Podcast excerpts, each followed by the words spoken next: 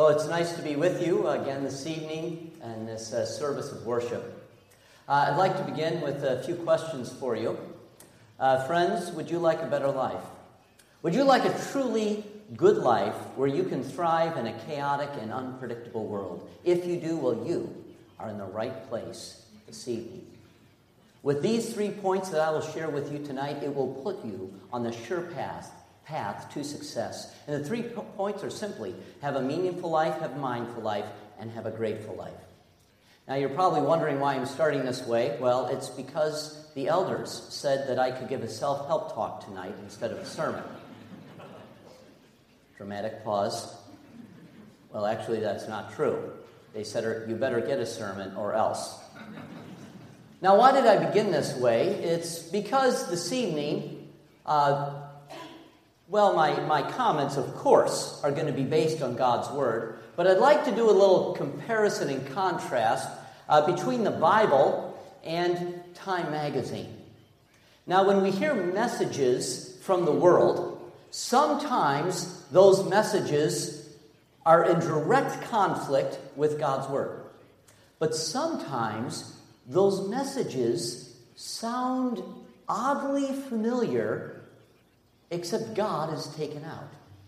And we're going to look at 3 of those messages this evening. The scripture reading tonight is from First Thessalonians chapter 5. First Thessalonians 5, verses 12 to 22.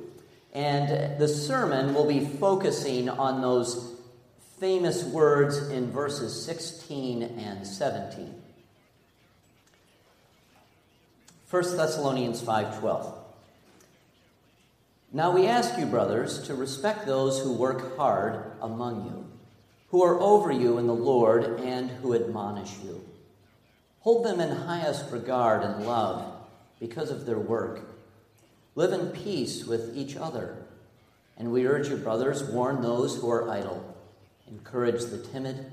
Help the weak. Be patient with everyone. Make sure that nobody pays back wrong for wrong, but always try to be kind to each other and to everyone else. Be joyful always, pray continually, give thanks in all circumstances, for this is God's will for you in Christ Jesus. Do not put out the Spirit's fire. Do not treat prophecies with contempt. Test everything. Hold on to the good. Avoid every kind of evil. This is the word of the Lord.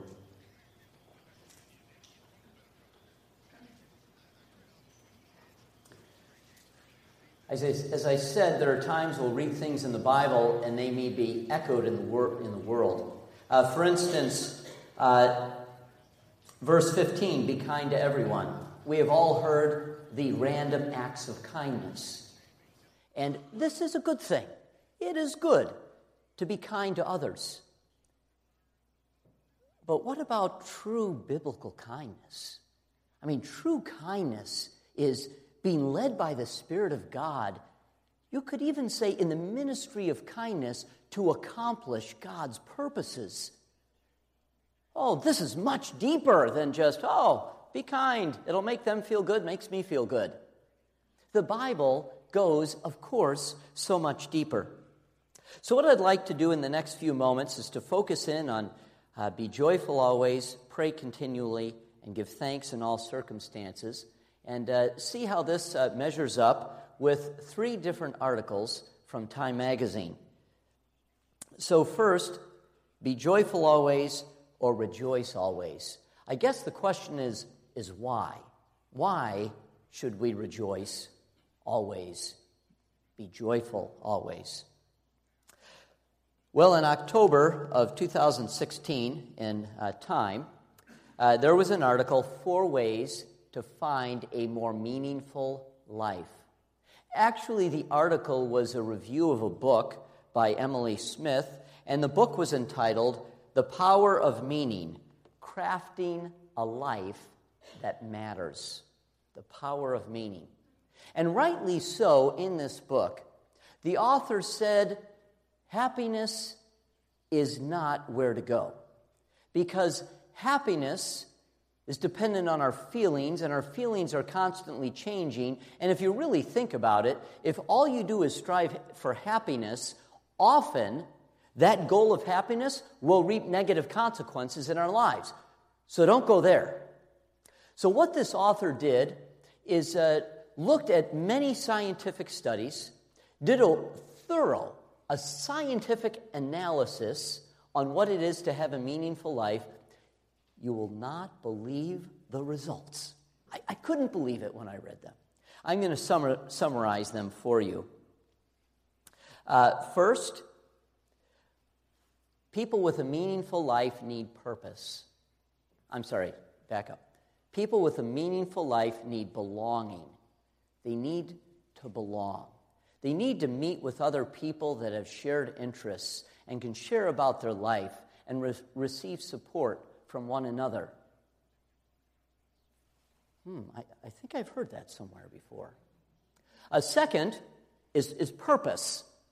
You need to have a purpose, a reason for why you're doing what you're doing. And this purpose needs to be greater than just serving yourself. It needs to serve a goal outside of you.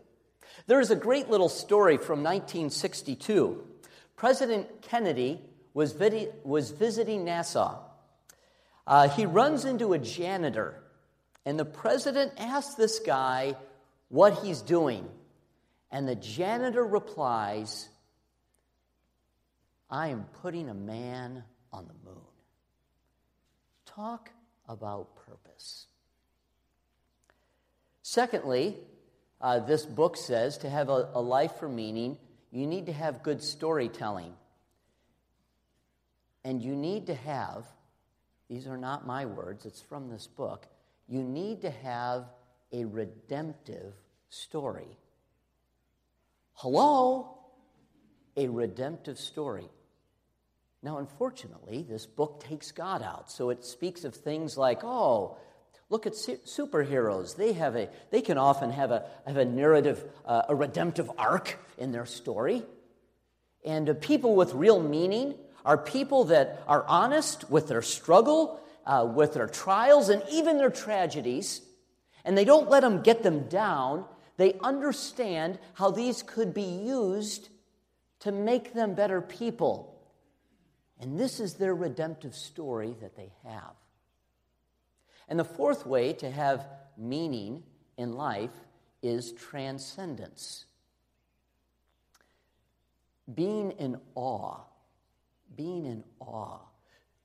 Feeling small and understanding there is something so much greater.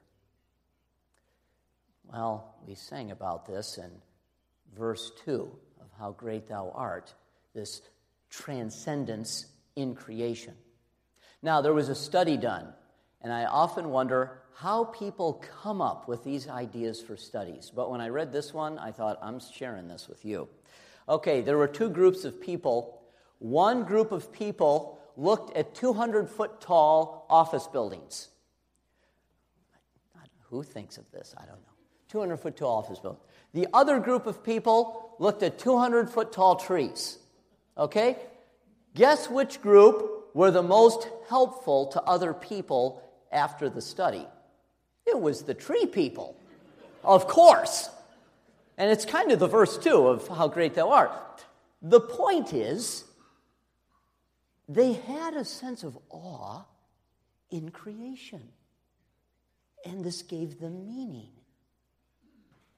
And this book says nothing about God. I was amazed when I read this article. I thought this is one of the most biblical, not biblical articles on meaning that I have ever read. I could not believe how it echoed biblical principles and yet took God out. And so we come here to this passage. It says, be joyful always. Rejoice always.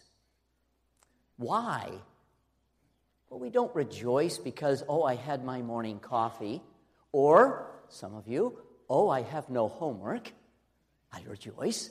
Or, oh, I got a little extra time. I I'm going to watch my favorite show, or I get to wear my favorite outfit today. Oh, I feel good. This is not, of course, not why. And I would even make the case that we don't rejoice always just because we follow the 4 points of a meaningful life from this book. We rejoice always because God exists, because God created, and because God saves. We rejoice because in God's grand redemptive plan, not only is it big picture, it's small picture. And it includes me, and it includes you, that our lives matter. And as we are a part of this beautiful salvation that God has provided us in Jesus Christ, God gives us a meaningful life. And in that meaningful life, we can rejoice. And how do we rejoice? We belong. Of course, we are a part of the church. And of course, the church is imperfect, and yet we gather together, united in Jesus Christ as the head. And what is another metaphor, way we describe the church? The family of God. We help one another. We struggle with life together. We lift up those who are weak. We encourage one another. We belong. We also have purpose. We love God. We love people. And God has called us to be salt and light in this world, to be a witness for Jesus Christ, and to build one another up in the church. Our lives matter. We're a part of God's plan. We have purpose. And then, redemptive story. Wow. Our redemptive story is not merely, here is the bad and I'll pick myself up by the bootstraps and try to make the best of it in this short little time I have. No, it is, I was lost and now I'm found. I have trapped in sin and Jesus has saved me and will use me. We have a redemptive story. And then finally, a meaningful life that we can rejoice in is transcendence, of course, as we enjoy God's creation. As Pastor Matthew said, it points us to something much bigger that creates an even bigger awe, and this is Almighty God. Now, if you are a roller coaster fan, let's say, can you imagine going to an amusement park, standing there, looking at the roller coaster, going, wow, this is amazing, it's so big, look at all those people that are having fun, and now I'll leave. You think, well, you're missing out, hello? Or maybe you're a foodie, and oh, you heard about a really good restaurant. So you go to this restaurant, and somebody looks over and says, what do you have with you? I brought a ham and cheese sandwich with me. I just wanted to see what other people would order and how good the food would look. Of course not. We can have awe in creation, but we are totally missing out when we do not acknowledge the awesomeness of the Creator behind creation, and we rejoice in our God. So God calls us to rejoice always, and we can rejoice. We can be joyful because He gives us such a meaningful life. Second, the passage says, pray continually. Or another famous way to say this is pray without ceasing. The Time article I'd like to refer to is a cover story, actually from January of 2014, and it's called The Mindful Revolution. Perhaps you've heard about mindfulness or read it in the news, or maybe you've even seen an app or two, mindful apps. In fact, in the iPhone health app, they have, your step counter and your, miles. They have now mindfulness minutes is baked in to the operating system. Mindfulness. Well, what is mindfulness? Simply put, mindfulness is a focus on the present. It is awareness. and just focus on the present and on the right now. Mindfulness. The scientific studies on mindfulness have shown that it leads to less stress, anxiety, and depression. It helps us focus on what's truly important. It lowers blood pressure, increases immune response. Some say it's the secret to health and happiness, and for students, it can help them concentrate and lower their stress. Wow. Sign me up. Mindfulness. Mindfulness is good because it forces us to think about one thing at a time in a life where we are constantly distracted by all things digital. Kind of shoves that to the side and lets focus. Now, mindfulness, at least the word and the idea behind it, has its roots in Buddhism. People like this. Why? Because essentially you're taking God out of the equation again. And let's have mindfulness. But as I'll explain in a minute, I really believe that there's something here about God's created order that is at work, and people are taking God out. In fact, there was once I was talking to somebody who is not a follower of Jesus. Don't ask me how we got on the subject, but he asked me about my daily prayer time. Fine. So I told him, and when I was done, he looked at me and he said, "You would make a good Buddhist." Yeah, what do you say? Thank you? That was a compliment? I don't know. I said, I am seeking to be a faithful Christian in prayer. Interesting. Nowadays, though, and in this Time article, actually, all connections to Buddhism were taken away. And there are people that don't want to have any spirituality tied to mindfulness. And so it's very popular in our culture to think of mindfulness in this way. Simply, your brain is a muscle, and you need to have a workout with your brain in a way to achieve the best effects for your brain. So mindfulness is simply an exercise to exercise your brain muscles, shall we say, in a good way. This is mindfulness. There are lots of mindfulness classes around now. Oddly enough, mindfulness is really in Silicon Valley, the very place where all of these people are devising products and software to distract us even more. Interesting contradiction there. All right, enough of that. The Bible says, pray continually. Pray continually.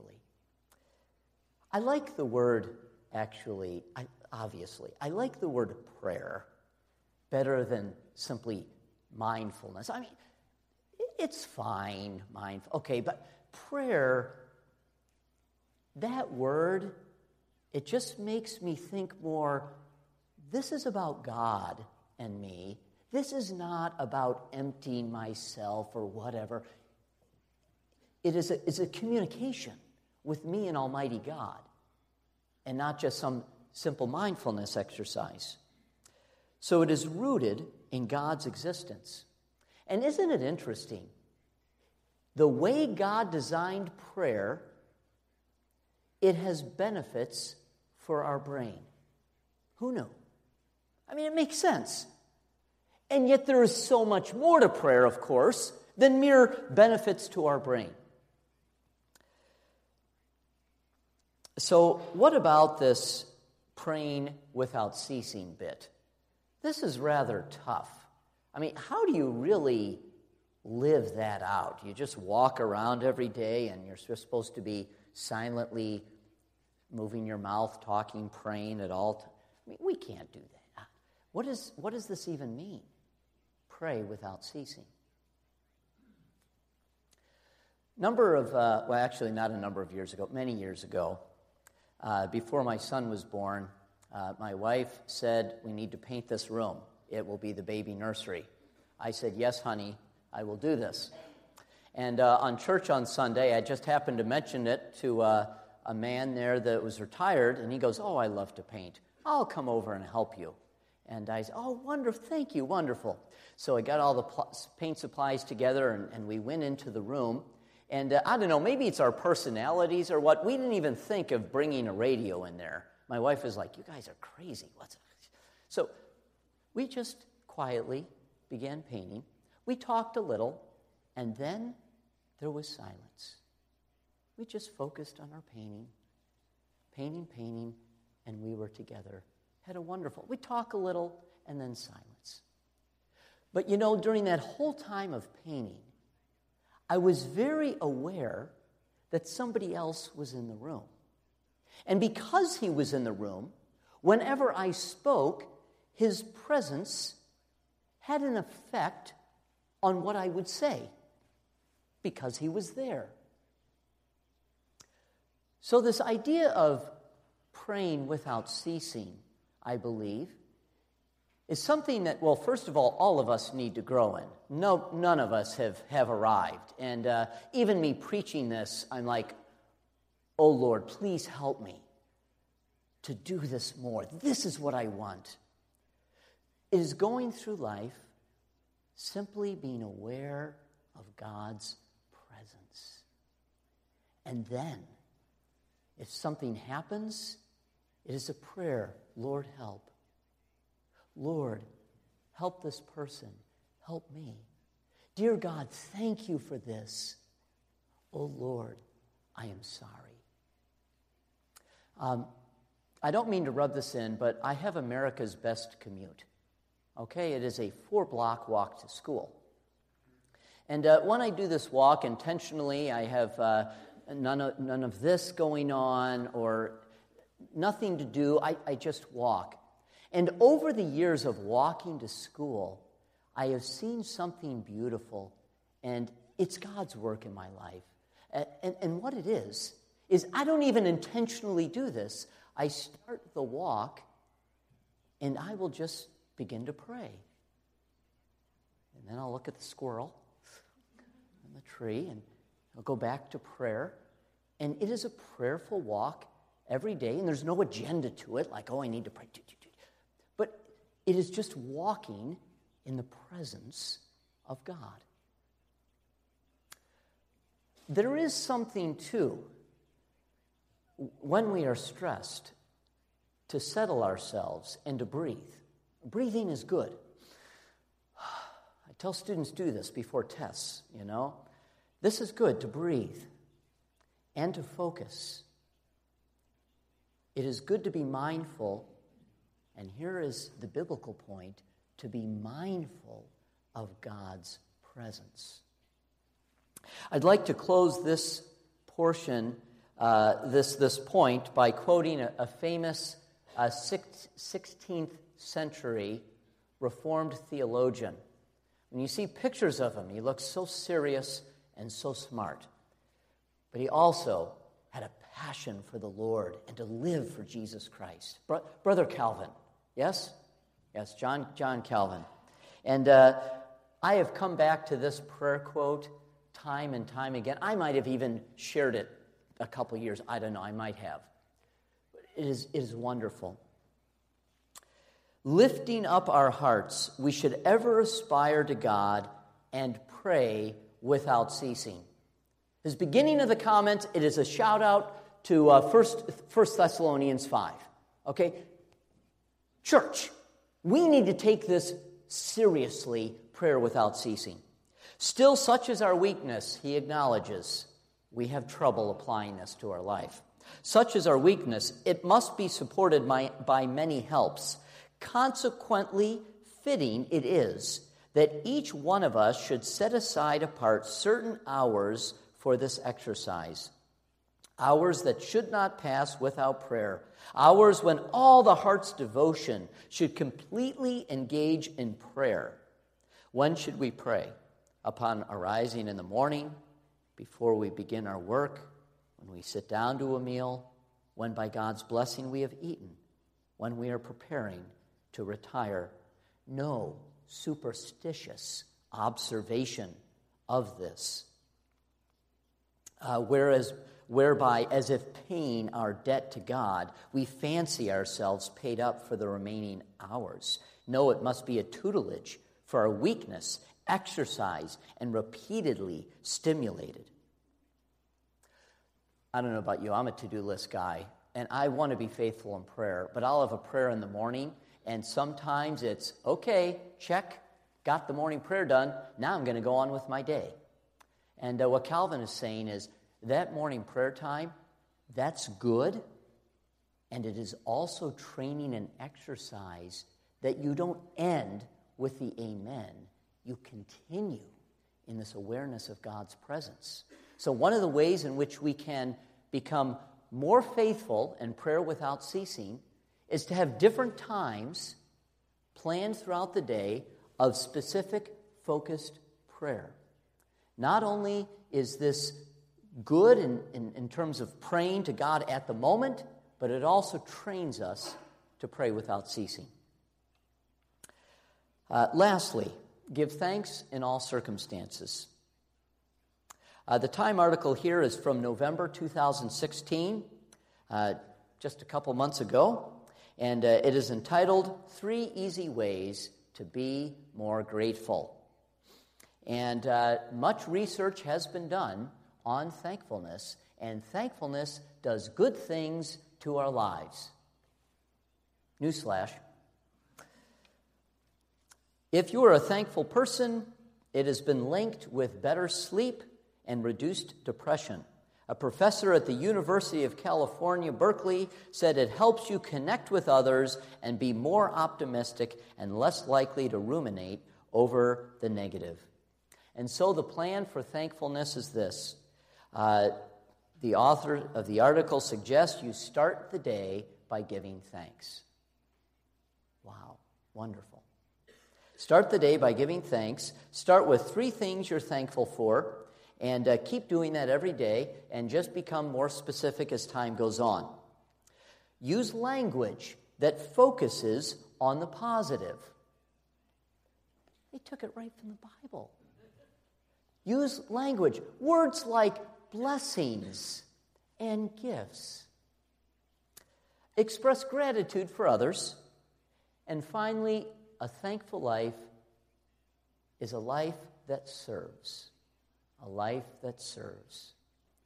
Again, here are truths that God has baked into the creative order that humans are discovering through scientific research, and it's already here. The only problem is, of course, again, no mention of God in an article on Thanksgiving, which in my mind, I think yours reduces it so very much. Biblical thankfulness. Now, if we are rejoicing, if we are praying, this comes easy. Thankfulness, right? Now, the Bible says thankfulness in, not for, every circumstance. Biblical thankfulness is not ignoring the bad. It's not just putting behind us, things that are difficult and just pretending they don't affect us. Biblical thankfulness is not just going through life singing. I can't sing it correctly, but you'll get the point. Okay, it's not going through life singing, don't worry, be happy.